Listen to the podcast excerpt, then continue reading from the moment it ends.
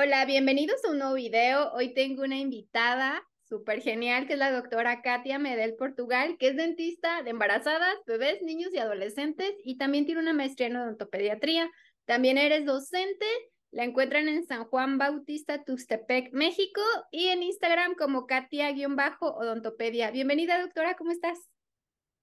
Hola, hola. Muy bien, gracias a Dios. Pues muy agradecida de que me hayan invitado en, en Odontoblog. La verdad es que estoy muy emocionada y muy contenta por compartir un poquito de, pues, de lo que hago, ¿no? En mi día a día en la consulta. Sí, estamos felices de que estés aquí y aceptaba la invitación y estés aquí compartiendo, que yo sé que te encanta compartir el conocimiento, te vemos en Instagram haciendo live, subiendo casitos, tips, está muy padre tu, tu cuenta para que te sigan. Platícanos un poquito para los que no te conocen de ti. Bueno, yo, pues, mi nombre completo es Katia Modelo Portugal. Yo soy de Tuxtepec, que es un municipio que se encuentra en el estado de Oaxaca, soy oaxaqueña. Eh, pues bueno, eh, un poquito de mis estudios. Yo hice la licenciatura en el estado de Veracruz, en la Universidad Veracruzana, y pues posteriormente quise hacer la maestría, la especialidad, y la hice en, en la UAP, que es la Benemérita Universidad Autónoma de Puebla. Yo egresé, no tiene mucho, prácticamente soy como que de las nuevas generaciones, yo egresé en el año 2020 entonces llevo pues tres añitos más o menos trabajando ya en la consulta privada. Ok, pero te gustan mucho atender niños. Sí, me encanta, la verdad es que es algo que, que me gusta mucho. Más allá de atender niños, digo, sí, es, es importante, ¿no? Que uno le tenga la paciencia y le gusta atender niños, pero no que nada me gusta el trabajo integral que se puede hacer con ellos, ¿no? O sea, eh, puedes hacer desde cosas de endodoncia hasta cosas estéticas y a mí me gusta mucho trabajar también en la parte de la prevención, alimentación. Entonces siento que es un área que está bastante completa y que, que sí tenemos que aprender un poquito de todo. Es que la prevención, hablando de desde que están embarazadas las mamás hasta que ya tienen su bebé, o sea, todo es parte de, de empezar con buenos hábitos y con la prevención. Sí, así es, la prevención creo que es la base de todo, hasta la base de la odontología. Creo que todos los profesionales de la salud, todas las especialidades de la odontología deberían de trabajar también bajo eh, pues la prevención, ¿no? O sea, no nada más los odontopediatras somos los encargados de hacer prevención, sino el odontólogo general también. Totalmente. En Oaxaca, ahí es increíble Oaxaca. Sí, eh, justamente ahorita acaba de pasar eh, la fiesta de la Guelaguetza, que es la fiesta más grande que tenemos los oaxaqueños, justo hace un mes. Entonces, pues sí también me gustaría a todos invitarlos, que, porque ya es un evento no nada más nacional, sino internacional, vienen personas de muchas partes del mundo, entonces es un evento que regularmente se realiza a finales de julio, principios de agosto, entonces están cordialmente invitados para el próximo año para que asistan también, es muy bonito. Sí, es muy importante para México la Guelaguetza, así es que Oaxaca para el mundo. No, qué padre que estés aquí y platícanos de qué nos vas a hablar hoy. Bueno, el día de hoy, eh, la plática que, que, vamos a dar, o que voy a dar, es sobre eh, la odontología de mínima intervención y también vamos a hablar un poquito sobre caries, ¿no? Porque estos dos temas tienen mucho que ver, tienen todo que ver, ¿no? A cómo abordar esta enfermedad desde la prevención hasta que pues vayamos a hacer algún tipo de restauración dentro de la boca. Ok, pues empecemos. Vamos a comenzar. El título de esta presentación, de esta pequeña charla, se llama Odontología de mínima intervención en pediatría, que justamente esta parte de la odontología de mínima intervención no solamente es exclusiva para odontopediatría, sino se puede, eh, pues, eh, traspasar a cualquier especialidad, ¿sale? Hasta incluso la, odontología general, que creo que es algo, un tema que eh, como dentistas odontólogos, todos deberíamos de manejar al derecho y al revés, eh, lo que es la odontología de mínima intervención. Y pues bueno, regresando un poquito a hablar de, de dónde estoy, me gustaría pues mencionar que yo soy de un lugar que se llama, el nombre completo es San Juan Bautista Tuxtepec, Oaxaca. Es un municipio que se encuentra dentro del estado de Oaxaca y pues es un municipio, uh, no es tan grande, pero sí es, somos aproximadamente unas, eh, hablando de población, unas 160 mil personas. Entonces, eh, pues es un municipio bastante importante y, y bueno, este son las letras que están en el, en el parque de, de Tuxtepec. Aquí una fotito de, de Navidad que ya se acerca pronto y bueno, el parque, ¿no? Donde se encuentra el municipio. Entonces los invito a, a todos los que nos están viendo, si alguna vez tienen la oportunidad de viajar a, no nada más a Tuxtepec, sino a Oaxaca como tal, a conocer cualquier parte del estado, pues deberían de aprovechar. Es un estado muy bonito que tiene pues mucha cultura y mucha gastronomía y estoy segura que les va a encantar a donde quiera que vayan.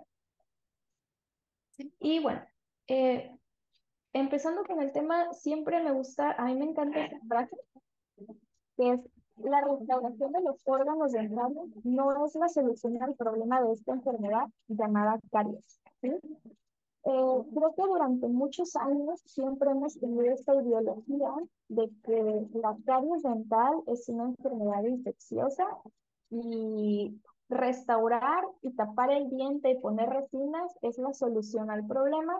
Sabemos hoy en día que no es así. Nosotros al tapar una lesión de caries lo único que estamos haciendo es pues eh, resanar lo que la enfermedad ha, ido eh, ha estado destruyendo, pero no estamos como tal eh, solucionando o no estamos atacando a la enfermedad desde raíz. Entonces es bien importante tener en cuenta los conceptos básicos en cariología que ya se han venido actualizando. Mm, hace 10 años no es lo mismo que es ahora que ya se se ha hecho mucha investigación. Y justamente en cariología es un área donde se ha hecho bastante investigación en los últimos años. Hablando de la odontología de mínima intervención, eh, no es algo nuevo, no es algo de que acaba de salir el año pasado. Incluso tenemos artículos desde los 2000 que nos hablan sobre, sobre la odontología de mínima intervención. Y justamente este artículo pues me gusta mucho porque es como los primeros artículos que nos hablan sobre, sobre esta parte de, de la odontología de mínima intervención. Este artículo es del año 2000 12, y, y bueno, eh, en donde mencionan que es importante o es sumamente importante el diagnóstico temprano de lesiones dentarias. Nosotros como profesionales de la salud debemos de saber diagnosticar esta enfermedad y sobre todo no ya cuando está avanzada, sino desde sus estadios más tempranos, nosotros debemos ya de saber diagnosticar enfermedad, sí, se debe de valorar también el riesgo a caries, que es una parte súper importante de la odontología, de minimizar estas lesiones tanto en esmalte como en dentina y también tenemos que dar pues, a nuestros pacientes medidas de prevención, ¿no? De nada me va a servir a mí puede hacer la prótesis más perfecta si armas para que él pueda mejorar su enfermedad, porque la caries es una enfermedad, entonces la tengo que tratar como tal. Y pues bueno, también ya cuando el paciente me llegue con alguna restauración, pues siempre tratar de eh, pulir, volver a resellar esa restauración y tratar de que mi diente o preservar ese diente o lo que más se pueda de esa estructura dental, porque recordemos que ningún material que se pone en boca es para siempre, todo tiene su límite de tiempo y mientras más, sí, y mientras más temprano nosotros pongamos una restauración en un diente permanente, pues ese diente tiene menos posibilidades de llegar a lo mejor a, a la vejez, ¿no? De, de ese paciente. Entonces es bien importante, pues, tener en cuenta todos estos puntos que son básicos para la odontología. Y bueno, aquí también pues, una duda muy frecuente que incluso a mí me pasaba es que yo a veces eh, confundía ¿no? estos términos, que es la odontología de mínima intervención con la odontología mínimamente invasiva. Puede parecer que es lo mismo, sin embargo son dos términos totalmente diferentes. Eh, en la odontología de mínima intervención, pues eh, se define, se podría definir como una filosofía o más bien una línea de pensamiento que se encarga de la prevención de enfermedades dentro de la cavidad bucal. Eh, estas pues van a ser básicamente un conjunto de acciones en las cuales se busca que el paciente llegue pues a la tercera edad o a la adultez con todos sus dientes funcionales en boca, ¿no? Que no haya pérdida, que ese paciente no me llegue a los 60 años con prótesis y demás eh, todas estas acciones, pues yo las puedo dividir, ¿no? En, tratamientos no invasivos, en tratamientos mínimamente invasivos y tratamientos incluso también microinvasivos. Y, eh, por ejemplo, en, la odontología de mínima intervención en tratamientos no invasivos, pues tenemos, por ejemplo, el control del biofilm,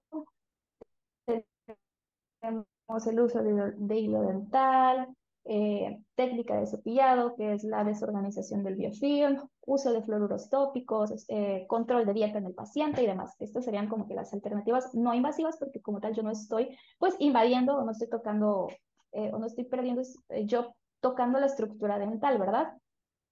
Y, pues bueno, ya en la odontología mínimamente invasiva, pues aquí como su nombre lo dice, ya es invasiva, yo estoy invadiendo el diente mínimo pero lo estoy invadiendo, ¿no? Desde un sellador, porque desde, por ejemplo, pongo un sellador de cositas y fisuras, al poner yo mi ácido grabador, pues yo ya estoy cambiando ese sustrato y ya estoy ahí cambiando esa estructura y ya estoy invadiendo, aunque es muy invasivo, pero estoy invadiendo ya. Es muy importante tener estos dos términos eh, pues vienen, vienen en mente, porque ya hay muchos artículos que los mencionan, entonces si yo no sé diferenciar, pues a veces puede haber un poquito de, de confusión con los términos, ¿verdad? Eh, en los tratamientos mínimamente invasivos, pues son aquellos donde yo ya voy a requerir una restauración. Por ejemplo, ahorita que estamos pues, al corriente de la, de la remoción selectiva, que es lo que tuvo más su boom ahorita en la pandemia, ¿no? Justamente queríamos evitar el uso de aerosoles, de la pieza de mano. Entonces, pues la remoción selectiva no es algo nuevo tampoco. Sin embargo, se le dio un poquito más de auge, se dio a conocer un poco más ahorita que fue, pues, que empezó todo esto de la pandemia.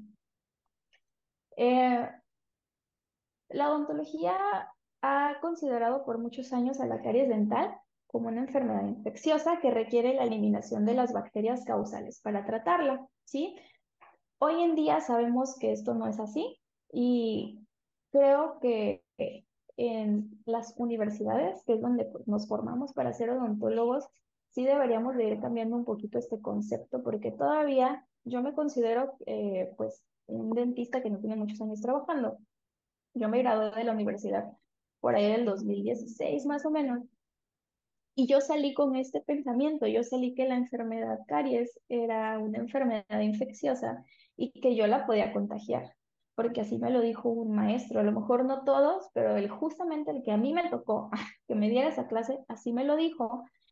Yo nunca me puse a investigar, yo nunca me puse a leer y me quedé con lo que él me dijo y así salí. Entonces, eh, pues un consejo que les puedo dar, si me están escuchando por ahí, eh, alumnos de licenciaturas que no se queden con lo que le dicen solamente, sino que investiguen también o todo, cuestiones de todo, o pregúntele, oiga, doctor, ¿de dónde sacó ese artículo? ¿De dónde sacó esa información? Porque muchas veces han entrado mucho terapia en libros, pero ahorita los libros ya no se usan tanto, ahorita es más los artículos científicos, porque a lo mejor el libro salió hace seis meses, pero ayer ya salió un artículo nuevo donde ya me vienen referencias nuevas. Entonces, pues lo ideal siempre es basarse en, en artículos científicos, pero siempre ver que sean artículos que tengan un, un, sustento, ¿verdad? No, tampoco, también hay de artículos a artículos. Entonces, eh, algo bien importante. Entonces, justamente este artículo que salió en el año 2019, es, se hizo un consenso donde ya se llegó a una definición de caries dental, que es la que ya se está utilizando hoy en día. Y bueno, la caries dental es una enfermedad. Hoy en día sabemos que es dinámica, es multifactorial, no es transmisible, está mediada por, por biopelículas, modulada por la dieta y todo esto me produce una pérdida mineral de los tejidos duros dentales, ¿sí? Está determinada tanto por factores, pueden ser biológicos, pueden ser conductuales, psicosociales y ambientales, y como consecuencia de todo este proceso, pues se va a desarrollar una lesión de caries. Entonces es bien importante eh, tener en cuenta esto y más que nada aquí donde dice no transmisible, porque todavía tenemos muchos mitos alrededor y, yo he visto muchos videos en TikTok, en, en, Instagram, ¿no? Que sale eh, el dentista diciendo que la caries es una enfermedad infecciosa, que con un beso le vas a pasar. Yo estoy de acuerdo que a los niños, a los niños claramente no hay que, y menos un recién nacido, estarlos besando, ¿verdad? En la cara, mucho menos pero no es porque le vaya a pasar la caries, o sea, le puedo pasar más bacterias y se puede enfermar de cualquier otra cosa, pero no le voy a pasar la caries desde el paciente. Eso es como que lo que me causa conflicto cada vez que escucho a dentistas decir que, que la caries se contagia, me, me quiere dar un infarto porque pues no es así. Sí, creo que... no es así y a veces en vez de informar, pues... Sí, creo que los doctores o, los maestros o los dentistas se dejan de actualizar. A mí también, yo salí en el 2010 y también mis maestros decían, con un beso se transmite la caries, que la saliva, que esto, o sea, uno sale con la idea y empiezas a oír otras cosas y dices, ¿cómo? O sea, no era lo que me enseñaron y como que sí, no hay que quedarte con lo ¿Quién que... ¿Quién tendrá la razón? Ajá. Sí, definitivamente hay que estudiar, hay que leer, hay que cuestionarnos siempre todo, ¿verdad? Eh, y bueno, siempre es bueno estar actualizándonos, yendo a congresos y demás. Entonces, bueno, vaya, aquí tenemos otro eh, artículo igual es el año 2019, que nos viene manejando básicamente la misma definición y que resulta de la desmineralización y remineralización de los tejidos duros dentales. Ajá, y es, es la misma definición. Entonces, con todo esto, aunque todos estos artículos básicamente vienen la misma información, pues sí quiero enseñarles que hay mucha evidencia científica y hay varios artículos que mencionan lo mismo. Ajá. Aquí, por ejemplo, tenemos esta que, fue de, de, la AAPD, que es la Academia Americana de Odontología Pediátrica, su última revisión que fue en el año 2021, es muy reciente, que también nos menciona justamente, aquí nos habla sobre la, la caries de la, eh, de la infancia temprana, ¿no? De, de, cómo la podemos definir. Pues básicamente nos habla de la misma definición y las estrategias que podemos tomar respecto a, a caries dental. Igual aquí otro artículo, también nos viene manejando el, lo mismo que el anterior. Y bueno, eh, la Organización Mundial de la Salud nos dice que la caries, las enfermedades periodontales, el cáncer bucal y las infecciones fúngicas y víricas por VIH son las más comunes dentro de la cavidad bucal.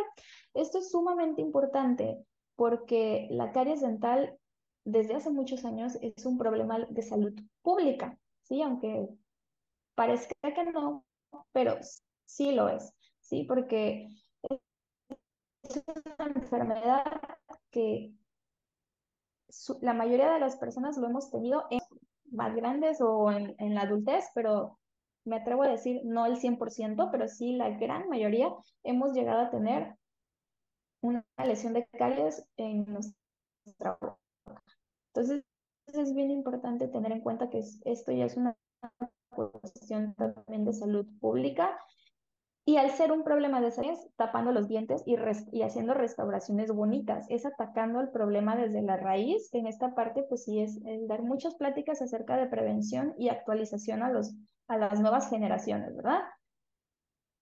Entonces, eh, es bien importante también saber qué es lo normal para nosotros poder reconocer qué está mal dentro de la boca. Entonces, ¿qué es lo normal? Que dentro de la boca haya un equilibrio, ¿sí? Un equilibrio entre todas mis bacterias que viven dentro de mi cavidad bucal. Restaurar un órgano dentario no es curar la enfermedad. Entonces, una boca sana se debe de ver así, donde hay un equilibrio, hay una simbiosis Dentro de mi cavidad bucal, todas mis bacterias están conviviendo y se encuentran en un equilibrio, ¿sí? Pues ahora que ya sé esto, ¿qué pasa? La cavidad bucal, pues sabemos que está compuesta de muchas superficies diferentes y cada una de ellas está recubierta por un conjunto de microorganismos que todo esto junto van a, eh, o van a, ah, se va a conformar un biofilm. Entonces, la pérdida, el desequilibrio o el sobrecrecimiento de este biofilm es, el, es la causante de múltiples patologías bucales, como es la caries dental o la enfermedad periodontal. Entonces, nuestro estilo de vida a veces muy acelerado nos va a desfavorecer eh, los desequilibrios en estos microorganismos que conforman nuestros biofilm y entonces todo el tiempo vamos a estar en un constante cambio de pH. Hoy en día se sabe que que la caries, pues su principal factor es un consumo excesivo en azúcares añadidos. Entonces, si mientras más alto sea mi consumo de azúcares añadidos, pues voy a tener más caídas de, de pH. Cada rato, cada vez que yo consumo algo con azúcar, mi pH va a caer, se va a volver ácido. Y entonces con el paso del tiempo, ¿qué va a pasar en mi boca? Voy a tener una disbiosis, que la disbiosis básicamente es lo contrario de simbiosis. Si en la simbiosis yo dije que mis bacterias se encuentran eh, en armonía, en la disbiosis pues va a ser todo lo contrario, ¿no? Va a haber un desequilibrio, ¿sí? Dentro de, las, eh, de mi cavidad bucal, que serían las bacterias que se encuentran dentro de mi boca. Y por lo tanto, si hay una disbiosis, pues va a haber enfermedad. Yo me voy a empezar a enfermar, voy a tener caries o enfermedad periodontal, que regularmente estas dos enfermedades van mucho de la mano. También es bien importante saber eh, esta parte de, de la remineralización y la desmineralización. Ajá, Mm, pues tener los conocimientos básicos de qué, qué es lo que pasa dentro de mi boca y, cómo sucede, eh, digo, nosotros no somos químicos, ¿verdad? Pero pues sí es importante, pues más o menos de ahí tener una idea de qué es lo que pasa en este intercambio de iones cuando hay una desmineralización o hay una remineralización. Entonces, eh, cuando hoy se sabe en, por la literatura y las investigaciones que cuando el pH cae a menos de 5, pues comienza a haber una desmineralización. Pero como yo en mi boca tengo a mi saliva, mi saliva es la que me va a ayudar a remineralizar, ¿sí? Cada vez que yo estoy desmineralizando, básicamente. Pues así es, ¿verdad? Entonces, eh, la remineralización, eh, o también se le conoce como una redeposición de estos minerales. El esmalte, pues sabemos que se ve afectado por esos microorganismos y por esos carbohidratos fermentables que nosotros consumimos en nuestra, en nuestra dieta. Entonces, en condiciones normales, nuestra saliva debe de estar en un pH entre 6.2 y 6.8, debe de ser un pH neutral. Y si esto va disminuyendo por acción de este biofilm ácido que yo tengo adherido a mis dientes, pues eh, van a salir hacia el medio externo minerales, ajá, los de la hidroxiapatita y se van hacia el medio externo y yo empiezo a tener una pérdida de minerales como el fosfato, entre otros minerales que yo tengo dentro de mi boca. Y esto se puede volver a recuperar gracias a nuestra saliva, ya que esta también contiene minerales, pero va a depender mucho del pH en que mi saliva se encuentre. Si yo todo el tiempo tengo un pH ácido dentro de mi boca, pues entonces mi saliva no va a estar bien y no me va a ayudar a regresarle estos minerales a mi estructura dental. Entonces, pues mi saliva no va a poder ayudarme de, de mucho. Y la desmineralización también se le conoce como una disolución subsaturada. Eh, si en este proceso, cuando el medio está en equilibrio, los iones salen o se disuelven en el medio externo y mi saliva se encuentra con un pH menor a 5.5 por periodos muy largos de tiempo, va a ocurrir una disolución subsaturada. Esto quiere decir que, eh, que puede llegar a ocurrir una desmineralización en mi esmalte y estos minerales se difunden en el medio bucal, pero entonces yo no voy a tener una saliva que me ayude a recuperar todo esto, porque mi saliva no se va a encontrar en un medio adecuado para que ella me pueda regresar estos minerales y entonces van a estar saliendo demasiados iones y ya no habrá hidroxiapatita suficiente en el esmalte y pues aquí es donde va a empezar el proceso de la desmineralización. Por eso es bien importante, esto es sumamente importante, es la base de todo, porque si el paciente, si yo le digo al paciente, es que no coma dulces, no coma azúcar, no tome refresco, pero ¿por qué? Yo le debo de explicar, a lo mejor yo no lo voy a explicar así como muy científico al paciente, ¿por qué no? Pero sí con palabras que pueda entender, sí le voy a explicar el por qué no debe de consumir estos alimentos y una duda muy frecuente es, ¿qué, qué, es más dañino, la frecuencia con la que lo consumo o la cantidad? pues hoy en día se sabe que es la frecuencia. Si yo todo el día estoy un traguito de refresco, una mordidita del chocolate, una galletita, luego otra galletita a las dos horas, pues mi, pH siempre va a estar, va a estar cayendo. Ajá, muchas veces la caída, caída, caída, caída, caída. Entonces no va a haber saliva que me ayude, ni la pasta, ni el flúor, ni nada me va a ayudar a remineralizar mis dientes. Entonces yo necesito tener una buena dieta. Y creo que la dieta es la base de, básicamente de todo. Ajá. Si nosotros llevamos una dieta desequilibrada, pues una mala dieta nos lleva no nada más a caries, sino a muchas, muchas enfermedades. Y ya está totalmente comprobado. Entonces la dieta es súper importante concientizar al paciente, tener esta charla motivacional con el paciente. En el caso de los pediatras, pues con los papás, porque ellos son los que llevan el control de la dieta de los niños. Y el eh, también es súper importante. También es muy importante. Claro, el cepillado también es súper, súper importante, pero yo me iría más, digo, todo es importante, pero la dieta es fundamental porque eh, aunque el papá y, le cepille los dientes al niño tres, cuatro, cinco, siete veces al día, pero si el niño a cada rato me está consumiendo azúcares añadidos, pues entonces siempre voy a tener ese factor de riesgo y lo más seguro es que ese niño se vaya a enfermar y vaya a tener caries, ¿sí? Entonces, sí, es bien importante la dieta y digo, nosotros no somos nutriólogos, pero sí tenemos que al menos tener los conceptos básicos de, de todo esto de la medicina funcional y sobre la dieta, ¿no? De, de qué es lo que está pasando aquí si una persona tiene un consumo excesivo en azúcares añadidos. También como profesionales de la salud es bien importante saber los signos de la enfermedad porque muchas veces eh, podemos llegar a confundir estas manchitas blancas con otras cosas. Me ha pasado que me llegan pacientes y preocupadas las mamás y me dicen, doctora, es que mi, niño tiene, tiene manchitas blancas o manchitas cafés, pero ya lo llevé con otro dentista y me dijo que era descalcificación o que es falta de, de hierro o, algo, ¿no? O, pero todo es todo menos caries, ¿sí? Entonces es bien importante que todos deberíamos de estar estandarizados y actualizados para detectar eh, en etapas tempranas esta enfermedad, que es la caries. Entonces, pues básicamente sabemos que ya la caries no es una enfermedad contagiosa, nunca lo ha sido, pero antes se pensaba que sí.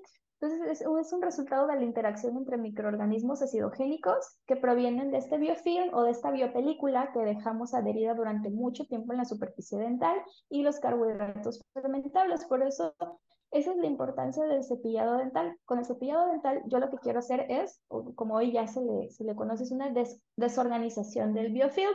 Ajá. Yo lo que quiero es desorganizar ese biofilm que está pegado, adherido a la superficie dental para que no me vaya a causar daños, porque mientras más tiempo esté adherido a la superficie dental, pues más pérdida de minerales va a sufrir ese diente.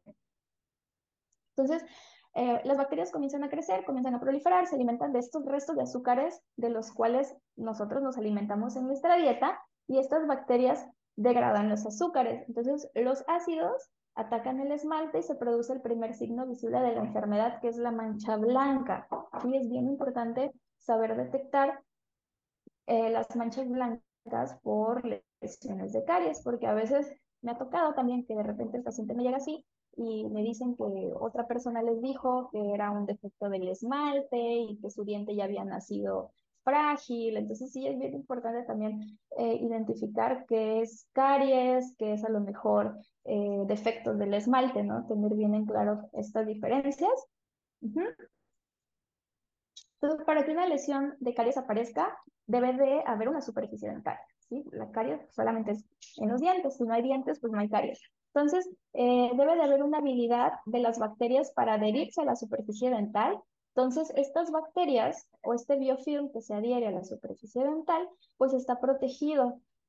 Es por eso que necesitamos nosotros mecánicamente quitarlo de nuestros dientes, desorganizarlo, porque con la lengua muchas veces eh, pensamos que nos pasamos la lengua y ya con eso, pero no, tiene que ser con un cepillo con cerdas para que se quitar todo ese, ese biofilm que está derivado a la superficie dental. Y mientras más viejo sea ese biofilm, más ácido va a ser y mientras más ácido, más peligroso para Hay personas que creen que... Por eso es importante pues cepillarse las, los dientes. Y hay personas que creen, ah, sí, con un enjuague bucal hago y, y yo, no, sí tiene que haber cepillado. Tiene que haber un barrido ahí mecánico que remueva. Así es. Y por eso con los niños es bien importante porque siempre se, se da la indicación de que el cepillado lo haga un adulto hasta los 8 años, porque muchas veces los niños, pues lo único que hacen es ponerse pasta en la boca y ellos piensan que con que ya huela rico, ya con eso ya me cepillé. Por eso es importante siempre la supervisión de un adulto. No hay que echarle la culpa a los niños porque el niño de 5 años que me llega al consultorio con caries no es culpa del niño. Es culpa de los papás o del su cuidador, la persona que está a cargo de ese niño, que le está dando su dieta azúcares añadidos y no le está cepillando los dientes, porque muchas veces vienen y me dicen, regáñalo, doctora, es culpa del niño, es que ya viste por comer tantos dulces, pero el niño no trabaja, el niño no gana. Sí, o sea, 100%, pues a lo mejor no culpa, ¿verdad? No me gusta tampoco echar culpas y decir es tu culpa, pero sí es responsabilidad del adulto, ¿sí? El niño no es el que va a la tienda, el niño no trabaja, el niño no gana dinero para ir a la tienda a comprarse sus dulces. Es responsabilidad. Siempre he dicho, si uno quiere hijos, pues hay que hacerse cargo de ellos. Ajá. hay que cuidarlos, hay que darles una buena calidad de vida. Y yo no hablo en cosas materiales, hablo sino de la salud. Llevarlos Tenerlos bien. Con el odontopediatra también. Sí, o, o yo sé, a veces hay gente que no, a lo mejor no tiene la cultura o no tiene los medios o viven en lugares donde no hay odontopediatra, pero entonces ahí es donde entran mis colegas, los, los dentistas generales, que deben de tener estos conocimientos actualizados y básicos para que ellos puedan transmitir toda esta información a lo mejor en las comunidades o en lugares donde no hay mucho acceso a, la salud pública. Entonces, es, es, como un trabajo entre todos, la verdad es que es un trabajo que, que se debe de hacer entre todos. Y también enseñar a los papás, ¿no? Porque también de levántale el labio cuando le cepilles, porque muchas veces le ven los dientes, no saben lo que está pasando, si tiene una manchita sea, no los revisan y también es mucho, pues mucha responsabilidad de que estén echando ojo los papás. Claro, y, siempre he dicho, pues si quieren hijos, pues hay que tenerlos bien, porque nada más es tener hijos por tenerlos y ya luego me desentiendo de ellos, no les tengo los cuidados, pues eh, los niños tienen que estar bien cuidados, y pues es responsabilidad de los papás, ¿sí? Entonces,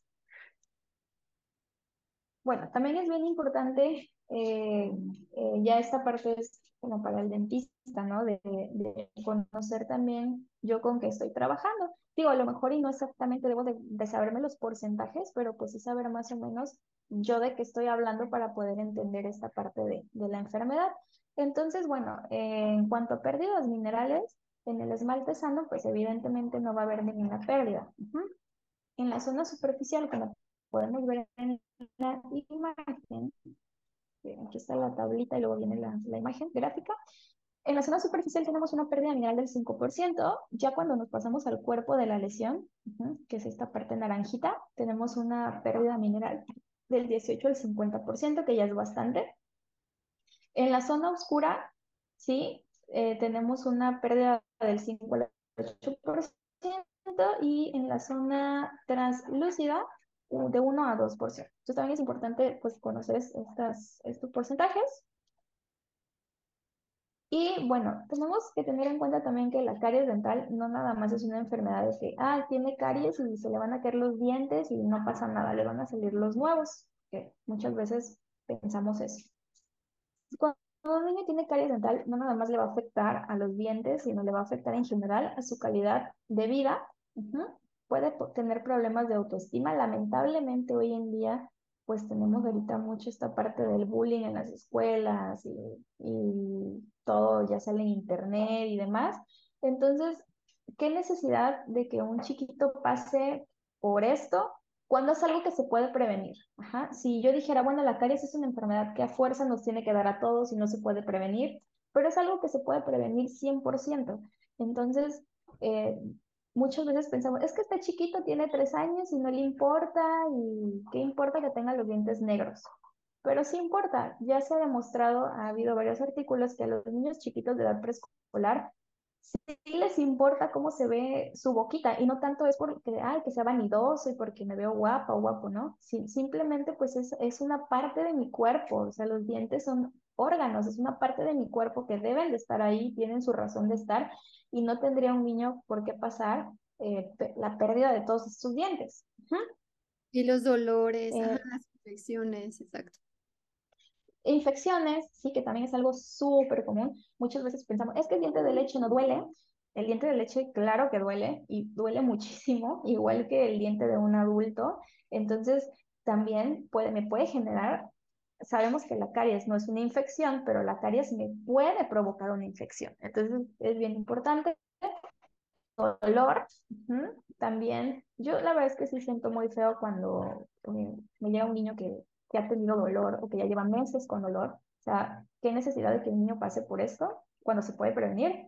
Eh, alteraciones en el sueño, ¿por qué? Porque muchas veces cuando ya me encuentro con una pulpitis irreversible, a veces pues los dolores más fuertes me causan estoy acostada y pues esto regularmente es en la noche. Entonces a lo mejor el niño son las 3 de la mañana, está durmiendo tranquilamente y de repente se levanta porque no aguanta el dolor del diente. Entonces también puede haber alteraciones en el sueño. Eh, desnutrición, eso también es súper común en los niños y me ha pasado en interconsulta con la pediatra, que me han llegado niños que ya tienen abscesos o que ya vienen con celulitis. Ajá. Y de repente yo los veo y los niños muy delgaditos, como que no concuerda su edad con el peso que tienen, los mando a interconsulta con la pediatra y resulta que tiene, el, niño o la niña tiene desnutrición y ya cuando nos ponemos a hacer una historia clínica, no, pues es que no, no come porque desde que le empezó a doler el diente ya no quiere comer, ya solo quiere puras cosas aguaditas, demás. Entonces, nos puede causar también problemas de desnutrición la caries dental. Algo bien importante también es la evaluación de riesgo a caries. Sí, también es algo que tenemos que hacer con todos nuestros pacientes y no solamente con los pediátricos, sino hasta con los adultos. También tenemos que hacer evaluación de riesgo a caries. Tenemos que fomentar el tratamiento eh, del proceso de la enfermedad en lugar de tratar el resultado de la enfermedad, que sería la lesión. Claro que sí debemos de, tratar también el resultado de la enfermedad, pero lo más importante es eh, fomentar y darle armas a los pacientes para que ellos desde casa puedan notar una mejoría en sus dientes. La evaluación de riesgo a caries es la determinación de la probabilidad de un aumento en incidencia de caries. Esto quiere decir que el número de nuevas lesiones cavitadas o, o, incipientes, ¿no? Lesiones, no sé, a lo mejor de mancha blanca durante un cierto periodo de tiempo o la probabilidad de que haya un cambio en el tamaño o la actividad de esta lesión de caries. Por ejemplo, si a mí me llega un paciente con manchas blancas y lo cito a los tres meses y esas manchas blancas ya están cavitadas, pues obviamente yo aquí me doy cuenta de que mi paciente tiene más factores de riesgo y que algo está pasando por ahí que no está haciendo bien en casa, que las lesiones están progresando. Eh, esto también me permite comprender factores de la enfermedad para un paciente en específico y ayuda a individualizar los tratamientos preventivos. Eh, la evaluación de riesgo a caries es individual para cada paciente, no es una receta de cocina, no para todos mis pacientes va a ser lo mismo va a variar y yo tengo que individualizar los tratamientos preventivos que voy a hacer con todos mis o con cada uno de mis pacientes. Entonces, individualiza, selecciona y determina la frecuencia del tratamiento preventivo y reparador de un paciente. También esto es muy común que muchas veces pensamos que a todos los pacientes los tengo que citar cada tres meses o cada año o cada seis meses. Para cada paciente es diferente. Habrá pacientes que yo tenga que estar viendo cada dos meses Habrá pacientes que los puedo ver cada ocho meses o incluso una vez al año, pero todos mis pacientes son diferentes y esto va a depender mucho de la evaluación de riesgo caries de cada paciente y también yo tengo que informárselo a los papás porque a veces el papá va a decir, ay, es que usted me quiere citar cada tres meses, nada más vengo a gastar, no sé qué va a hacer. Entonces, hay que informarle y, y, darle y decirle el por qué estoy citando a su hijo cada tres o dos o cuatro meses y también eh, anticipar la progresión o la estabilización de, de, la caries, o en este caso de, de las lesiones de, de las lesiones de caries. Y bueno, esta tablita a mí me gusta bastante. Está como siento que muy didáctica. Aquí yo tengo una balanza y tengo los factores patológicos y los factores protectivos. Entonces yo aquí puedo ir como que evaluando a mi paciente de acuerdo a, a dónde se inclina más la balanza, hacia los patológicos o a los factores protectores, se debe de tener pues un enfoque en optimizar estos factores protectores. Son los que yo más debo de priorizar en mi consulta que le van a favorecer a mi paciente. Entonces hay que, yo siempre debo de promover la remineralización y cambiar el equilibrio dinámico del proceso de, de la caries con un enfoque en la salud, no nada más viendo de que el diente, sino en general la salud de mi paciente. Entonces, en factores patológicos, por ejemplo, tengo la frecuencia con la que yo consumo azúcares, eh, un inadecuado uso del fluoruro, una pobre higiene bucal o una disminución de la saliva. Y en mis factores protectores, pues tengo varios. Tengo una dieta saludable, eh, cepillado dental con pastas con flúor dos veces al día, eh, aplicaciones de barniz de flúor, selladores preventivos o terapéuticos y una eh, función normal de mi saliva. Entonces es bien importante también tener en cuenta estos factores para que mi paciente pues pueda estar bien y la balanza se incline más hacia los factores protectores y de ser así pues mi paciente, yo voy a ver una mejoría en mi paciente. Entonces para eh, pues detectar justamente esto y hacer un poquito más dinámica la consulta. Y esto está en Play, que este material pues es, eh, en los últimos años ha tenido mucho auge porque la verdad es que ayuda bastante a que el paciente o los papás del paciente vean en realidad cómo está la boca, porque muchas veces el, el biofilm hacia simple vista no se nota tanto muchas veces o la famosa masita, que le, así como le dicen los papás, no se nota tanto. Entonces, con este material, pues sí podemos hacer un poquito más visible el biofilm para que ahora sí el papá, el paciente, se dé cuenta de qué tan sucia trae la boca. Entonces, es una herramienta muy padre que tenemos hoy en día. Y bueno, tiene tres colores, es muy sencillo de, de localizar y de visualizar. El rosado significa que es un biofilm inmaduro, áreas que fueron cepilladas recientemente. Por ejemplo, si, si yo ahorita me cepillo los dientes y dejo pasar unos minutos y me, lo, y me lo pongo, seguramente va a haber áreas donde se van a pigmentar de rosa. Luego tengo el color azul cielo, que ya este es un biofilm que me marca que es ácido génico, con la posibilidad de disminuir el pH bucal hasta 4.5. Entonces aquí con este, con este color, las zonas que se pinten de este color son las zonas de más alto riesgo en mis dientes. El morado son áreas que no han sido cepilladas. En más de 48 horas encontramos un biofilm maduro y si no se remueve puede ocasionar gingivitis. Es, con este biofilm también hay que tener cuidado porque ya cuando el biofilm está maduro, muchas veces ni con el cepillo de dientes yo lo puedo retirar. ¿no? tiene que venir a consulta y a lo mejor con la cucharilla o con, con algo tengo que retirar porque está tan adherido a mi diente que con el cepillo no lo puedo retirar.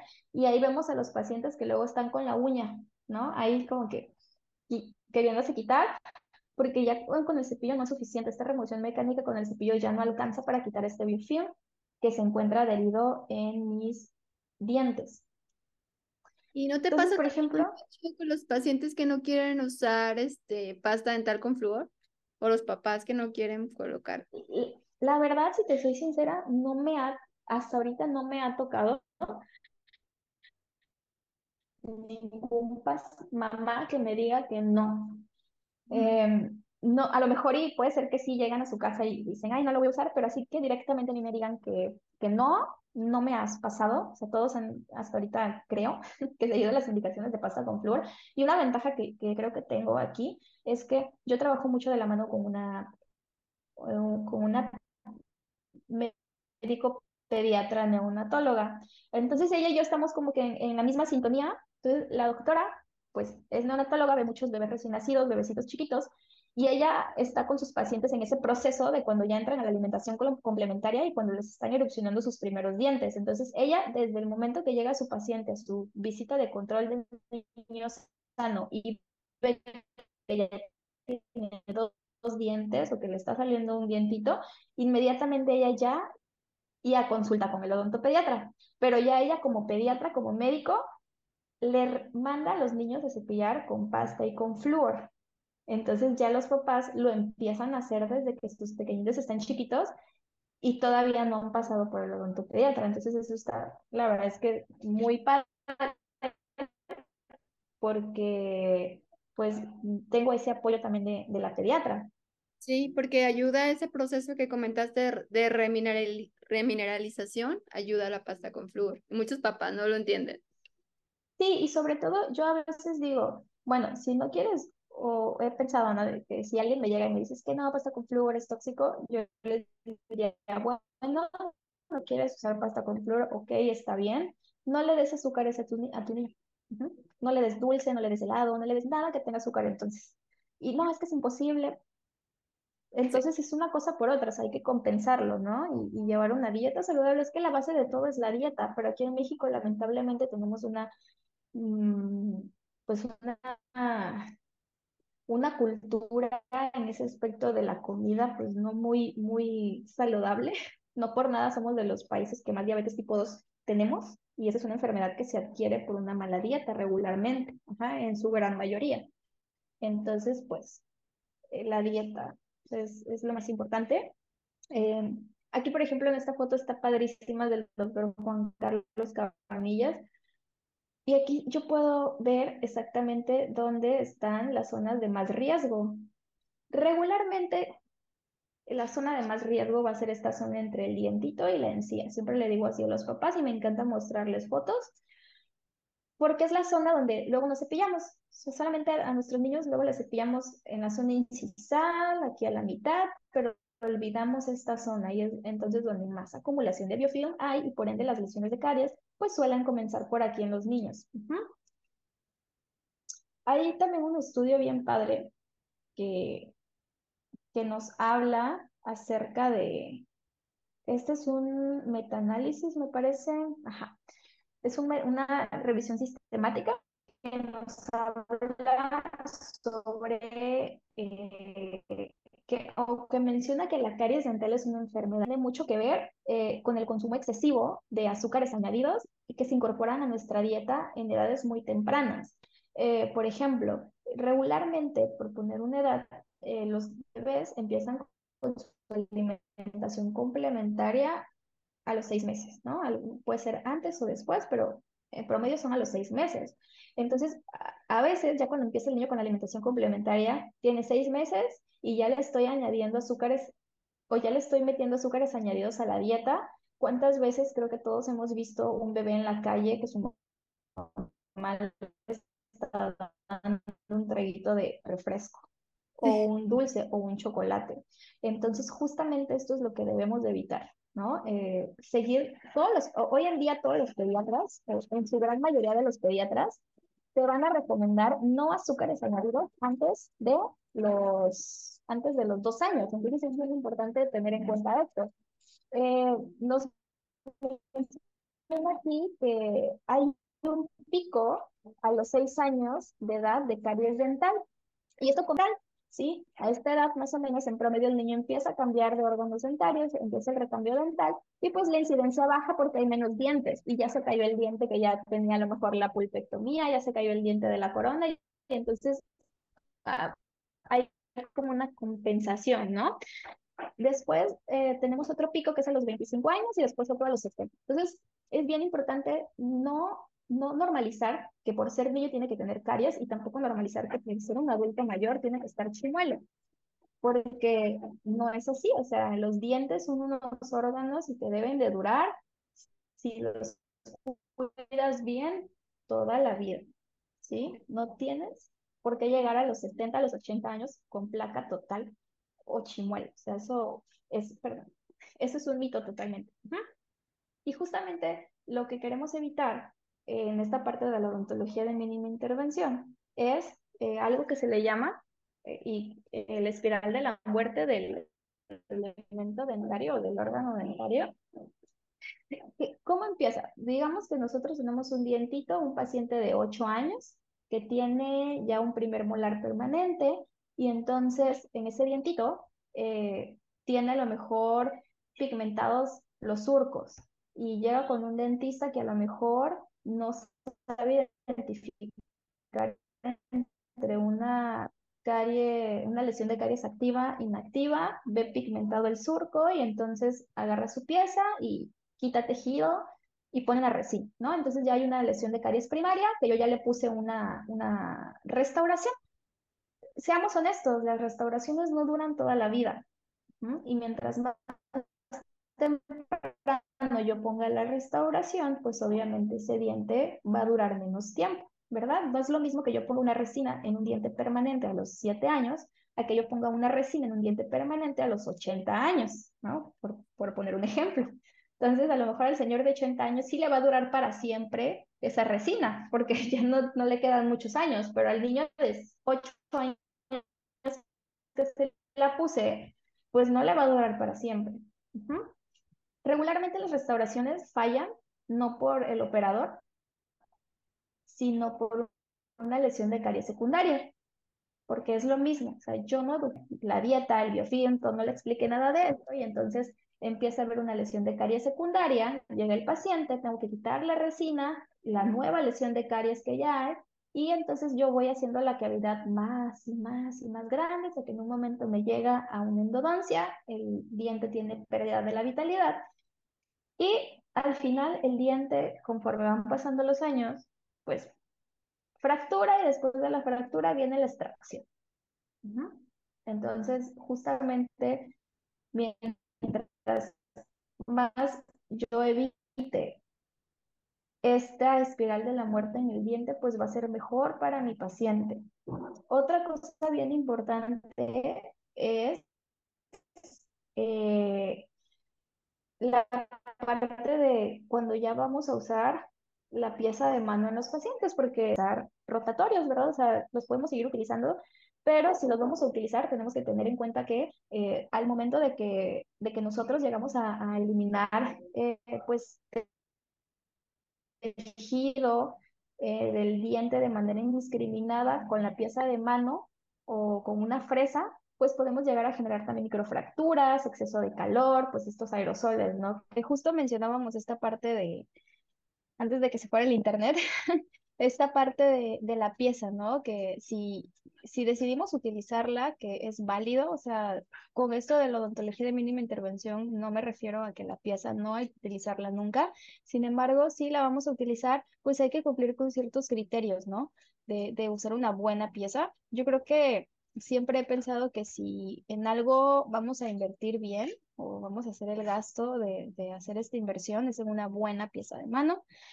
Pues yo siempre he dicho, a lo mejor el básico puede ser que no tan caro o algunas otras cosas, pero la pieza de mano sí es bien importante comprarnos una buena pieza, que sepamos que la, buena, que la pieza tenga una buena irrigación, eh, y todas estas características que son sumamente importantes porque pues hay ya muchos artículos donde se ha demostrado que eh, se degrada el colágeno cuando sometemos a la dentina a mucho calor, es decir, a mala irrigación, incluso podemos tener una buena pieza, pero una mala fresa, porque muchas veces pasa que la queremos reutilizar 5, 6, 7, 8, 9, 10 veces la, la fresa, entonces tampoco las fresas también tienen un tiempo de vida y no son para siempre. Entonces, hay que tener mucho cuidado también con los instrumentos que utilicemos, invertir en, buenos instrumentos y en, en cuestión de la, de la fresa, pues también tratar de no reutilizarla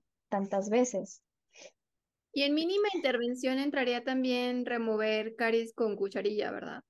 Sí, en otra diapositiva tengo esa parte de, ah, la remoción selectiva, que también es una, no es algo nuevo, sin embargo, vamos, ahorita con, con todo esto de la pandemia se, se volvió como que un poquito más famosa esta parte de la remoción selectiva, que también es muy buena, tiene mucha eh, eh, base científica. Hay muchos estudios que avalan toda esta parte de remoción selectiva. Entonces, bueno, eh, con nuestros pacientitos, es bien importante siempre hacernos estas tres preguntas. A mí me encanta hacérmelas con cada paciente que llega. ¿Cuáles son sus hábitos? Sí, por eso es bien importante la consulta motivacional con los padres. O sea, el primer contacto que yo tengo con los papás va a ser esta plática que yo voy a tener con ellos. Eh, muchas veces llegan los papás y lo primero que quieren es, ah, no, ¿y, ¿y qué le va a hacer? Ya le va a tapar el diente en esta cita, en la primera cita. Entonces es bien importante eh, pues hacer esta labor de convencimiento, a lo mejor, y yo por ejemplo, eh, en mi caso, a mí me gusta mucho, yo tengo, hice una presentación bien padre, con imágenes, así muy didáctica, y es la presentación que yo uso con los papás cuando vienen la primera vez conmigo y yo la utilizo para explicarles todo, todo, todo, todo, todo, con imágenes dibujitos y lo más digerible posible para que ellos me puedan entender bien todo lo que quiero transmitirles. También es bien importante cuál es su estilo de vida. ¿No? Eh, con los niños es bien importante también tener en cuenta que eh, pues ahorita ya hay muchos tipos de familia, ¿no? Ya están eh, papás divorciados, separados, que solo tienen a la mamá, no al papá, o papás que trabajan y solamente el niño está con la abuelita, con la tía. Entonces, esto es bien importante también porque si, llega si llegan los papás con el niño y tú le enseñas a los papás o a la mamá o al papá a cepillarle los dientes, pero si mamá y papá trabajan y el que se encarga de cepillarle los dientes es la abuelita, entonces yo prefiero que venga la abuelita conmigo. Ajá, y que me traigan a la abuelita o que me traigan a la cuidadora o a la persona que pasa más tiempo con ese niño y la que se encarga de ayudarla o ayudarle con la higiene bucal. Por eso es bien importante, no es que seamos chismositos, pero es importante preguntar si los papás están juntos, si son papás separados, si se llevan, porque pasa, ¿no? Que a veces tienen buena relación. Los padres están separados, no hay problema, pero a veces pasa que no tienen buena relación y una cita viene con el papá y la otra cita viene con la mamá y entonces, y no se avisan las cosas, entonces es también bien importante esa parte. ¿Y qué lo llevó a estar en esta condición? Sí, eh, todas estas tres preguntas tienen todo que ver, ¿no? O sea, va una de la mano con la otra. Y pues, vamos, es, bien importante eh, pues realizar una buena historia clínica con, nuestros pacientes, ¿sí? No nada más es llegar y hacerles la, la restauración, sino tener una buena charla con los papás si estamos hablando de niños o con los adultos, si es que vemos pacientes adultos. Eh, bueno, en este estudio también está muy padre. Este estudio es del 2016 y aquí nos mencionan eh, que es súper importante tratar de posponer la primera restauración el mayor tiempo posible. Como ya lo habíamos dicho anteriormente, esta parte de eh, el ciclo restaurativo del diente o la espiral de la muerte del órgano dentario, eh, si yo puedo evitar ponerle una restauración a un primer molar permanente en un niño de 8 años y lo puedo prolongar 10, 15 años, lo más que pueda, pues siempre va a ser lo mejor. Ajá. Eh, ¿Y cómo lo voy a hacer? Pues cambiando hábitos no me va a servir de nada que yo ponga la mejor resina, con a lo mejor un buen biomaterial, con lo más caro. Si el paciente sigue con esos hábitos, pues al rato vamos a caer en lo mismo, ¿no? Eh, utilizar métodos menos agresivos para mantener la vitalidad de la pulpa. Lo mismo, o sea, sí, por eso aquí es bien importante también hacer un buen diagnóstico, ¿sí? No todos los pacientes que traen dolor son pacientes para algún tratamiento pulpar. ¿sí? Eh, reducir la pérdida de estructura dental sana con restauraciones mínimamente invasivas, eh, mejorar sellado de la restauración. Esto es bien importante porque hoy en día se sabe que aunque yo en el fondo de la cavidad esté dejando dentina, ajá, que a lo mejor no es dentina firme, pero si yo hago una buen, un buen sellado, una buena restauración y mis paredes están limpias y yo tengo un buen sustrato en las paredes al cual adherirme, pues entonces no va a haber ningún problema y no tiene por qué avanzar mi, mi lesión de caries. Y utilizar un enfoque más conservador hacia el reemplazo y el mantenimiento de la restauración, posponiendo o renovando en lugar de reemplazar siempre por completo, que por ejemplo si me llega un paciente que hace unos años le puse una resina y a lo mejor la resina se fracturó o le puse un número de vidrio, tratar de componerlo y no quitarle todo para volverle a poner otra vez la resina, a menos que si esté muy mal puesta, ¿no? Pero digamos que yo mismo se la puse, pero con el tiempo se desgastó o ya está un poco filtrada, tratar nada más de, repararla y no quitar todo para no hacer la lesión o no hacer la cavidad más grande. Y bueno, eh, continuando con esta parte de la odontología de mínima invasión, pues han salido varios artículos ya al respecto, con mucho sustento científico. Ah, es como una guía para saber o más o menos irnos guiando qué hacer en cada caso con, con los pacientes, ¿verdad? Entonces aquí viene eh, de mínima invasión, se divide en tres, no invasivo, ¿sí? Microinvasivo e invasivo. En las alternativas no invasivas, pues tenemos, por ejemplo, el control de la dieta, el control del biofilm y eh, la mineralización, ¿no? Que pues en este caso serían los barnices de flúor. En microinvasivas, pues ya tenemos a los sellantes, pueden ser selladores y la infiltración, por ejemplo, en este caso se refiere a las resinas de ICON, ¿no? Las resinas infiltrativas. Y en tratamientos invasivos, pues ya son tratamientos restaurativos, donde ya pues sí estamos siendo un poquito más invasivos. Tenemos también otras intervenciones que son eh, combinadas, que tenemos el control no restaurativo de caries, que más adelante también lo vamos a ver, y la técnica Hall, que está, pues, se ocupa mucho en odontopediatría y es una técnica vieja, pero sin embargo, a raíz de la pandemia se empezó a utilizar más la técnica de Hall. Entonces, por ejemplo, aquí tenemos otra imagen, que es del, mismo artículo, que nos menciona cuándo sí y cuándo no. Digo, cada paciente es diferente y para eso, pues, en este caso, para poder diagnosticar bien, si es necesario, puedes tomar una buena radiografía a nuestros pacientitos, si es que se puede, ¿verdad? Entonces, es bien importante también saber diferenciar entre una lesión de caries que está activa y una que está inactiva. También ese es punto número uno, porque si yo me encuentro con una caries inactiva, ajá, aquí me recomienda no intervenir. ¿sí? Ni, tocarla. Ni tocarla, exactamente. Y también otra cosa es, ¿está cavitada? ¿No está cavitada? Si no está cavitada, menos, ¿verdad? O sea, ni la toco. Si está cavitada, pues tengo que ver otros criterios que ya son radiológicos, ¿no? Entonces aquí en esta gráfica pues me permite a lo mejor irme guiando de ella para hacer un mejor diagnóstico y entonces saber qué materiales o qué tratamiento es el que más le conviene a mi paciente. Igual hay un manual que, es el más reciente que salió de la Asociación Latinoamericana de Odontopediatría, que son recomendaciones referentes a la toma de decisión en cuanto al manejo de la lesión de caries. Este está muy padre, se los recomiendo que lo lean. Eh, está muy digerible, está muy bonito, no está muy largo.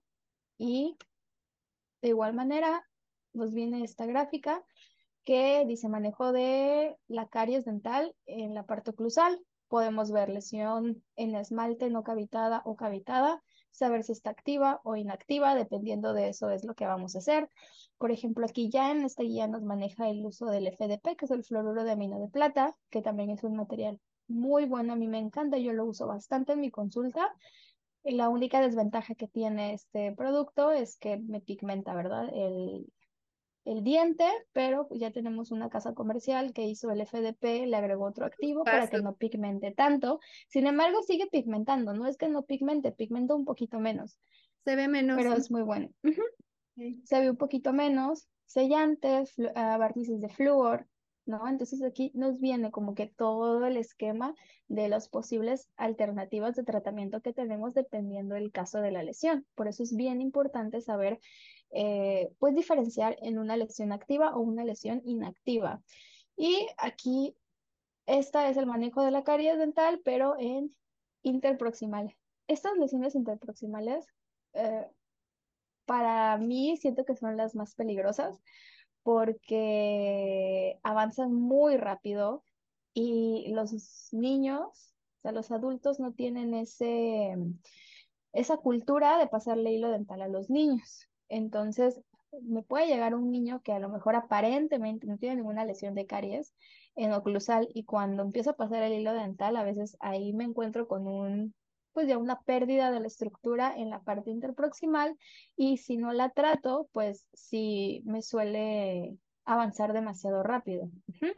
Y acá abajito viene, y esto es súper importante, dice, el control de la enfermedad es esencial para el éxito de cualquier intervención. Todo paciente, independientemente del estado clínico de la, lesión, debe de ser monitoreado.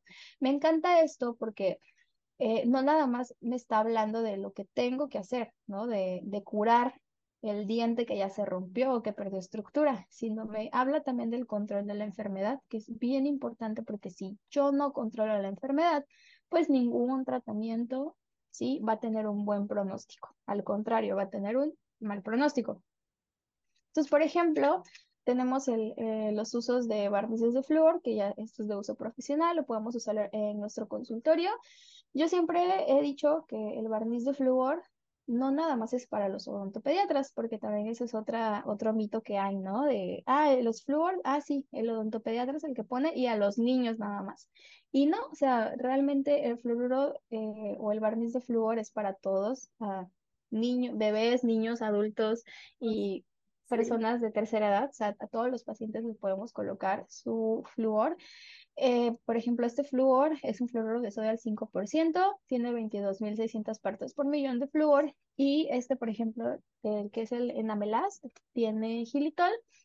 Eh, hay varias marcas, la verdad es que si me preguntan cuál me gusta más o cuál es el mejor, realmente yo no me iría por esa parte de cuál es el mejor, sino qué necesita mi paciente. Y con base en lo que necesite mi paciente, a lo mejor ahora sí ya me puedo poner a investigar las diferentes marcas que hay, porque todos traen el fluoruro de sodio al 5%, pero hay unos que le agregan otros compuestos a la fórmula, pero realmente la base es la misma, entonces ahí sería cuestión nada más de leer las indicaciones, lo que trae y hacer un buen diagnóstico con mi paciente. Lo necesite. Yo he usado esa marca en adultos. Esta, sí, a mí me gusta mucho. Yo las, en mi caso, las que más utilizo es en Amelas. Me gusta mucho la de My Varnish de GC, también esa me gusta mucho. Y mm. sí, también he probado el Durafat de Colgate. Mm. He probado también el de el ¿cómo se llama? El de el de 3M, el Clean Pro también me gusta mucho. Ah, sí. Son, son muy buenos y ahí pues, por ejemplo, varía mucho también el precio, ¿no? Algunos son más caros, otros son más económicos, entonces pues ahí ya va a depender ahora sí que del criterio de cada odontólogo. En el manejo, por ejemplo, de, en este caso de remoción selectiva o odontología de mínima intervención, pues yo sí debo de plantearme estas preguntas cuando me encuentro, por ejemplo, unas, algunas lesiones como estas. ¿Necesito anestesiar? ¿Cuánto tiempo va a permanecer ese diente en boca? ¿Remoción total, selectiva, sellar, no sellar? ¿Lo dejo, no lo toco? Entonces, va a depender mucho. Por ejemplo, voy a poner un ejemplo. Yo tengo este niño, vamos a ponerle que este niño, por poner un ejemplo, ajá, digamos que ya tiene 11 años, ¿no? Y tomé una radiografía y veo que ya la reabsorción de los dientes, pues ya, ya tiene poquita raíz y a lo mejor ya viene el diente permanente por ahí. Sí, a lo mejor digo, no, pues en dos meses ya ese diente se va a ir. Y yo veo estas lesiones, entonces yo a lo mejor optaría por no hacer nada, ¿sí? Por solamente llevarme el control y esperar a que se caigan, por poner un ejemplo, ¿no?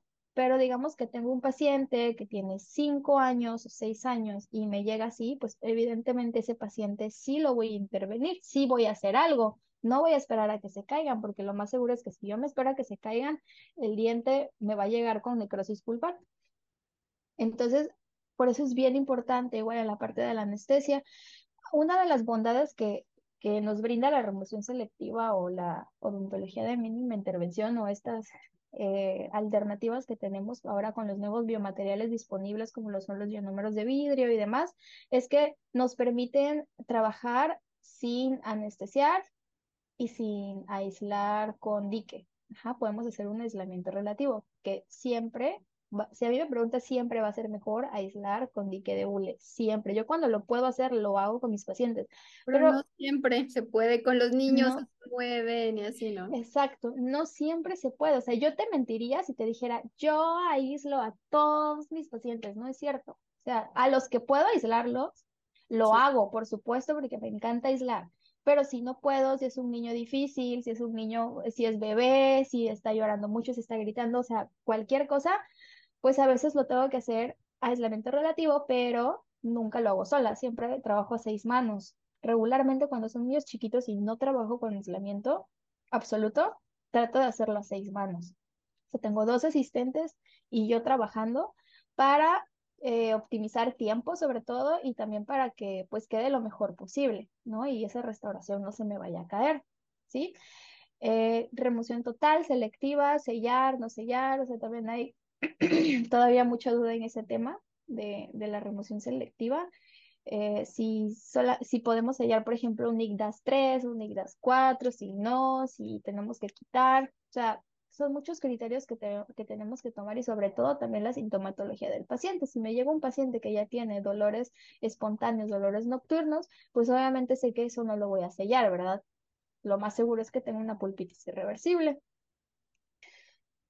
Eh, hablando ahorita del FDP, que es el fluoruro de amino de plata, eh, el fluoruro de amino de plata no es algo nuevo tampoco, sí, es, es un producto que se ha venido usando desde, por aquí viene desde, de los 60 más o menos, en, los 60 empezó y, y este producto es muy, muy, muy bueno. Eh, yo lo utilizo bastante en, mi consulta. Tiene un pH alcalino, ¿sí? inhibe las metaloproteinasas que degradan el, que degradan el colágeno y me endurecen la dentina, ¿sí? ayudándome a, con, con la sensibilidad, me paralizan la progresión de la lesión. Entonces, es, es un producto muy, muy, muy bueno, ¿sí?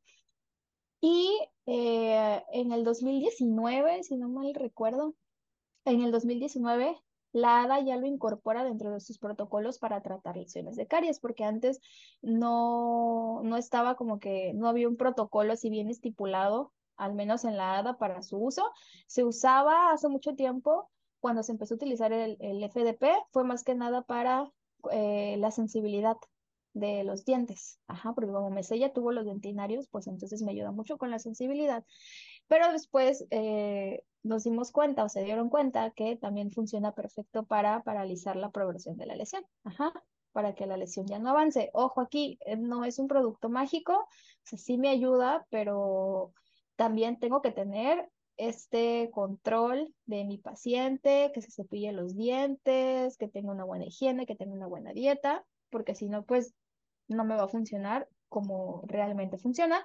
Es fluoruro de amino de plata, el 38% es el doble que el flúor, tiene 40, que el barniz de flúor tiene 44.800 partes por millón de flúor. Sí, hay muchas marcas. El primero que salió fue el Saforite, que es el que está arriba.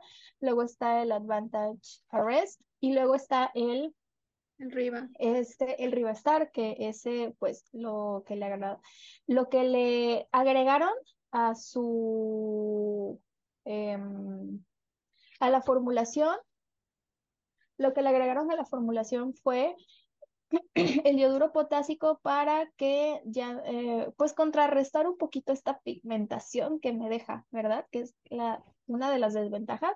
Hay papás que, que no les incomoda que pigmenta, hay papás que no les gusta para nada y pues bueno, hay que optar por otras alternativas, sin embargo es un material muy muy bueno. Dentro de sus indicaciones, pues lesiones cariosas cavitadas asintomáticas, ¿sí? Obviamente cuando ya hay sintomatología, pues ya no, no es eh, lo ideal utilizarlo.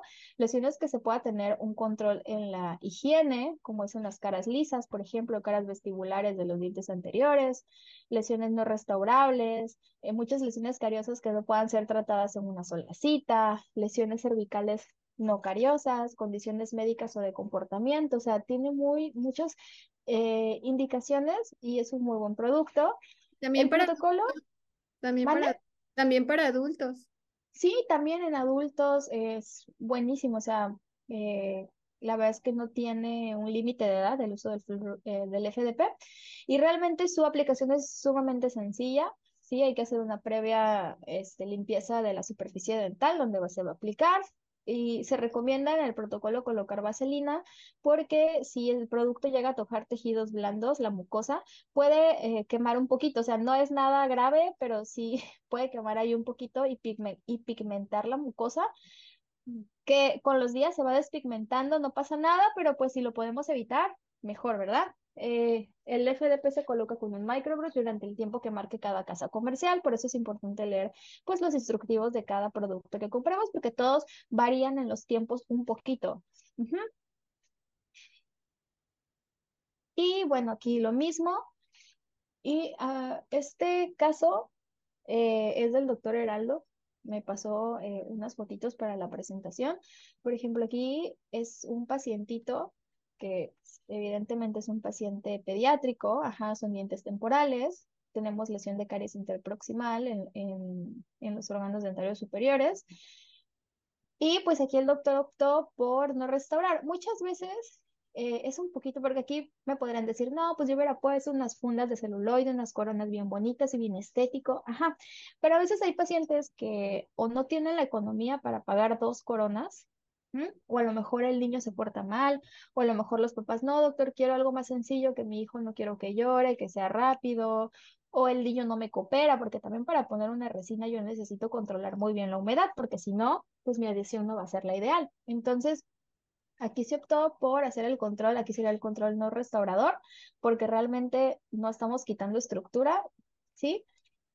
Y se colocó, aquí se colocó el riba, si se dan cuenta, eh, sí pigmenta, pero no pigmenta igual que el Saforay, por ejemplo, ¿no? Por este otro agente que, que contiene, entonces, no es que no pigmente, simplemente pigmenta un poquito menos, ¿sí? Y pasó el tiempo, pasaron los años y el niño, la lesión se controló, la lesión ya no progresó y el niño pues ya está en su recambio dental sin ningún problema. Entonces, pues vemos que es una muy buena alternativa. Por ejemplo, aquí, eh, este caso también está muy bonito. Es un paciente que tenía una lesión de caries interproximal entonces, eh, manejo con un control no restaurador, sí, no, a lo mejor cuando vemos esto decimos, no, pues yo ahí pusiera, yo ahí voy a poner una corona de acero cromo, ¿no? Que sería como que la vieja confiable, ¿no? Una corona de acero cromo porque pues es interproximal, no va a pasar el hilo dental. Eh, e, justo en este paciente, ese paciente ya venía de una consulta previa que ya se le había colocado aquí restauración, pero creo que ya iban como dos o tres veces que la restauración se caía. Entonces ya la mamá pues ya no quería que le volvieran a poner otra resina o no sé qué le habían puesto. Entonces hay que optimizar la configuración de la lesión para que pueda ser limpiada fácilmente. Aquí lo que se hizo fue que se abrió un poquito, ajá, se separó, digámosle así, interproximal para que ahí quepan las cerdas del cepillo, pase el hilo dental y entonces se pueda optimizar la, la cavidad para que se pueda hacer una buena higiene. Después se hizo la aplicación de FDP para detener la progresión de la lesión. Y lo más importante aquí, si vamos a hacer un control no restaurador con FDP, es educar a los padres en modificar la técnica de cepillado para que ellos sepan limpiar bien esa cavidad, ajá, porque eso va a ser lo más importante, ¿sí? Y lo dental, aquí sí hay que hacer una pequeña modificación, a lo mejor en la técnica de cepillado para que las cerdas pasen por ahí y siempre mantener limpia esa cavidad. Entonces, aquí, de hecho aquí mira, se, se ve, pues se pigmentó un poquito la resina. O sea, aquí ya había una resina, no se quitó esa resina que estaba encima, solamente se colocó en donde se había caído esa, esa parte de la restauración. Y también había otra lesión pequeñita, también se colocó el FDP. Entonces, mire, a lo mejor uno lo ve y dice, no, pues es que se ve feo, ¿no? Como que no le tenemos mucha fe, pero pues tiene mucha evidencia científica, también hay muchos casos clínicos y es una manera también de tratar la enfermedad. Entonces, tratamientos microinvasivos y mínimamente invasivos mostraron que son efectivos para evitar la progresión de la lesión, eh, por ejemplo, en la parte, en partes oclusales, ¿no? De, de, de, las, de los dientes. El uso de barniz de fluoruro al 5%, que son los barnices, en combinación con eh, el uso de selladores, mostraron una mayor efectividad para detener o revertir las lesiones iniciales, ¿sí? Esta parte de ayudar al esmalte a remineralizarlo también ayuda bastante. Pero vamos, todo eh, siempre llegamos al mismo punto, educar al paciente, educar a los papás, porque si no, nada de esto me va a funcionar. O sea, lo más importante es atacar la enfermedad desde su etiología, ¿no? Desde la raíz. Y, por ejemplo, aquí, este casito si es mío, este caso es mío. Eh, me llegó un pacientito que tenía por ahí unos surcos pigmentados y ya estaba ahí una pequeña desmineralización. Yo aquí opté por, pude haber no sellado, ajá. Yo opté por sellar en este paciente porque este pacientito eh, tenía múltiples lesiones de caries en otros órganos dentarios, ya muy avanzadas. Era un paciente que ya tenía coronas, que ya tenía tratamientos pulpares, entonces justamente por esa razón, y aparte llevaba una dieta pues bastante cariogénica, alta en azúcares añadidos y por esa razón yo elegí eh, colocar un sellador. En este caso, eh, uno de mis selladores favoritos es de la marca de Shofu, el Beauty Sealant, que este sellador pues tiene una, una liberación prolongada de fluoruro. De hecho, todos los, los productos de Shofu tienen esta, esta bondad, que tienen una liberación prolongada, prolongada de fluoruro. No requiere grabado ácido, tiene propiedades bioactivas por esta partícula de que, que contiene y contiene todos estos, eh, estos seis elementos. Se adapta muy bien al color del diente, si se dan cuenta, ni se nota, se ve súper bonito es muy fluido. Me encanta que sea muy fluido porque no se generan burbujas. He utilizado otros selladores que a veces les tengo que pasar por ahí el explorador o como que moverlos un poquito porque me generan muchas burbujas. En este caso ya lo he utilizado varias veces el Beauty Sealant y no, hasta ahorita no he tenido ningún paciente que me haya generado burbujas al momento de fotopolimerizar y neutraliza el ácido en contacto. Entonces, eh, es una buena alternativa, es un sellador que es relativamente nuevo aquí en México, pero me gusta mucho. Y por ejemplo, aquí tengo otro caso, igual con el mismo sellador. También lo mismo, aquí tengo una pequeña pigmentación, hay, un, hay desmineralización, la lesión de caries yo la veo activa y entonces decido sellar, no toqué el diente, simplemente, bueno, sí lo toqué, hice una limpieza previa, eh, pero no metí fresa de, o pieza de mano ni nada. Simplemente con por... Con cepillo de profilaxis, así es, con cepillito de profilaxis sin pasta, sin, solamente el puro cepillito de profilaxis. Y puse mi sellador.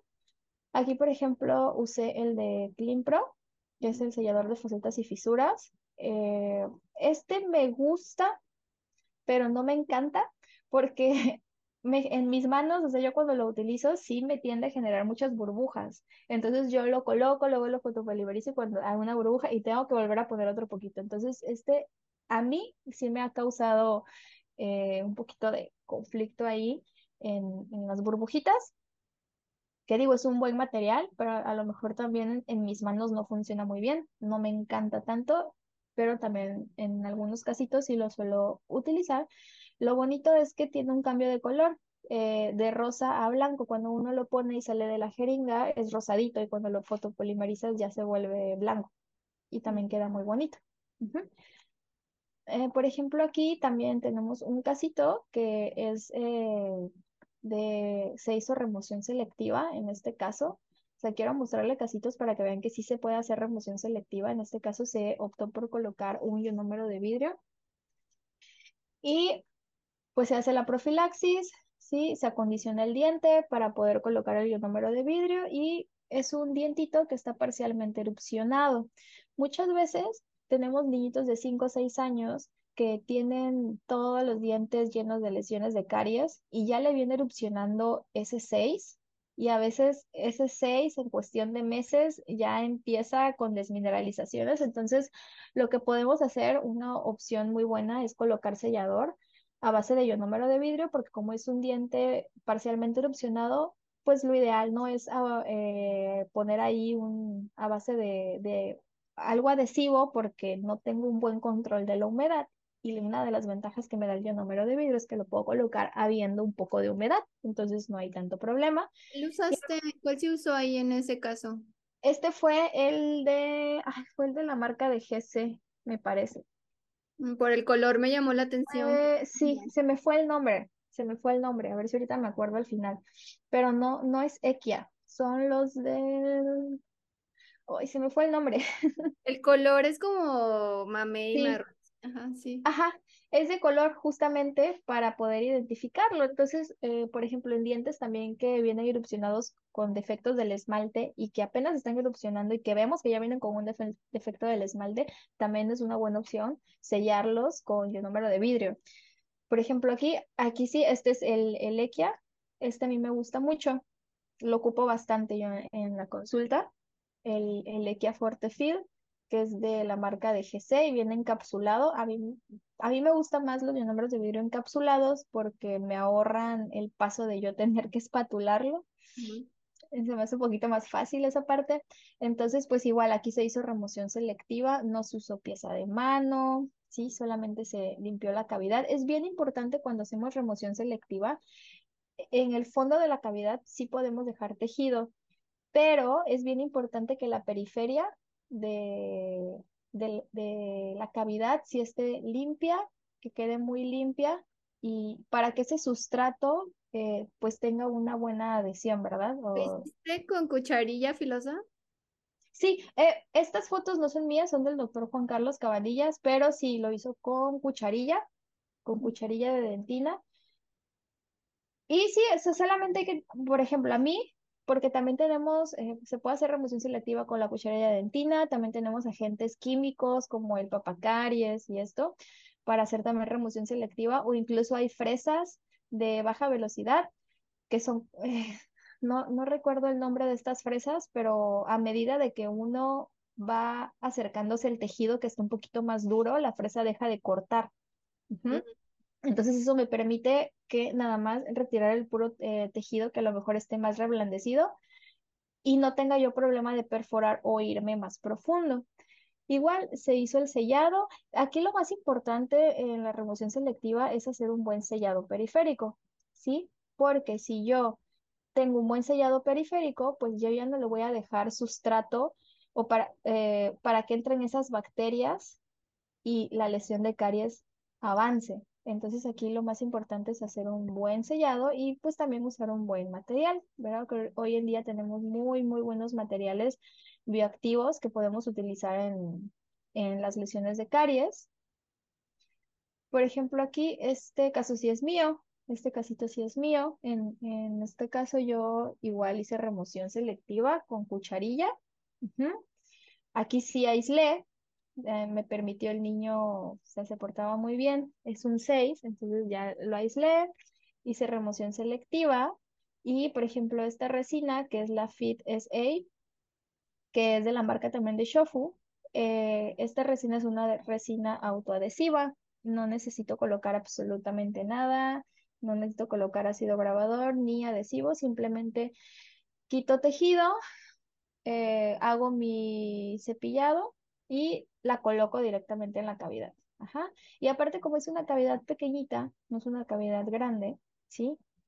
Puedo colocar sin problema mi resina y la pulo al final y así es como queda la restauración.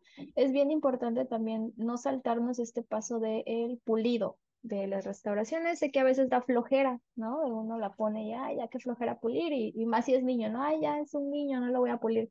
Pero pues sí es bien importante realizar un buen pulido, porque también el pulido va a depender mucho si esa restauración me va a durar un. Por ejemplo, aquí en este casito también es mío. Tengo una pacientita que me llegó con esta lesión de caries y algunas desmineralizaciones, unas lesiones de mancha blanca. Y aquí opté, aquí sí opté porque a los papás no les gustaba que tuviera esas manchitas, ajá, y, esas eh, cavidades pequeñitas. Entonces yo opté por colocarle unas resinitas, unas fundas de, celuloide. En, en, este caso yo usé de la marca Eres y también utilicé una resina de la marca de Ajá, es una resina fluida Aquí lo que hice fue pues el, protocolo para colocar mi material adhesivo y así es como me quedaron las, las coronitas. Entonces, eh, rehabilitar no es sinónimo de curar la enfermedad. Esto es bien importante tenerlo en cuenta. Tenemos muchas alternativas para hacer restauración de nuestros pacientitos, ¿sí? Pero sí es importante hacer un buen diagnóstico. Ajá, el diagnóstico es lo más importante antes de meter mano en, mi paciente.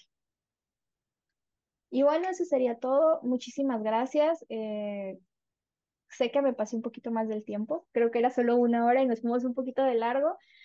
Eh, pero es un tema que me gusta mucho y todavía quedaron como que muchos temas. Estaría padrísimo en un futuro hablar sobre otros temas, porque esto de la odontología de mínima invasión pues tiene muchas vertientes y también tiene muchos subtemas muy padres que pues los, lo podemos aplicar tanto en la odontopediatría como en cualquier otra especialidad.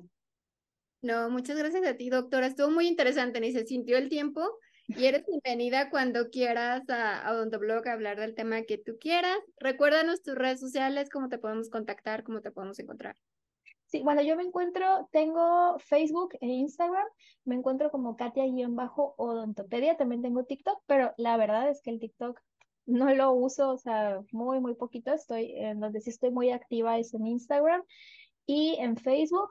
Cualquier duda que tengan me pueden escribir, eh, en lo que yo los pueda ayudar. Digo, no soy experta en el tema, sí sigo aprendiendo todos los días, pero en lo que yo les pueda ayudar, me pueden mandar un mensajito en mis redes sociales y con gusto lo podemos platicar. Y si no lo sé, pues le preguntamos a alguien más y, y aclaramos las dudas.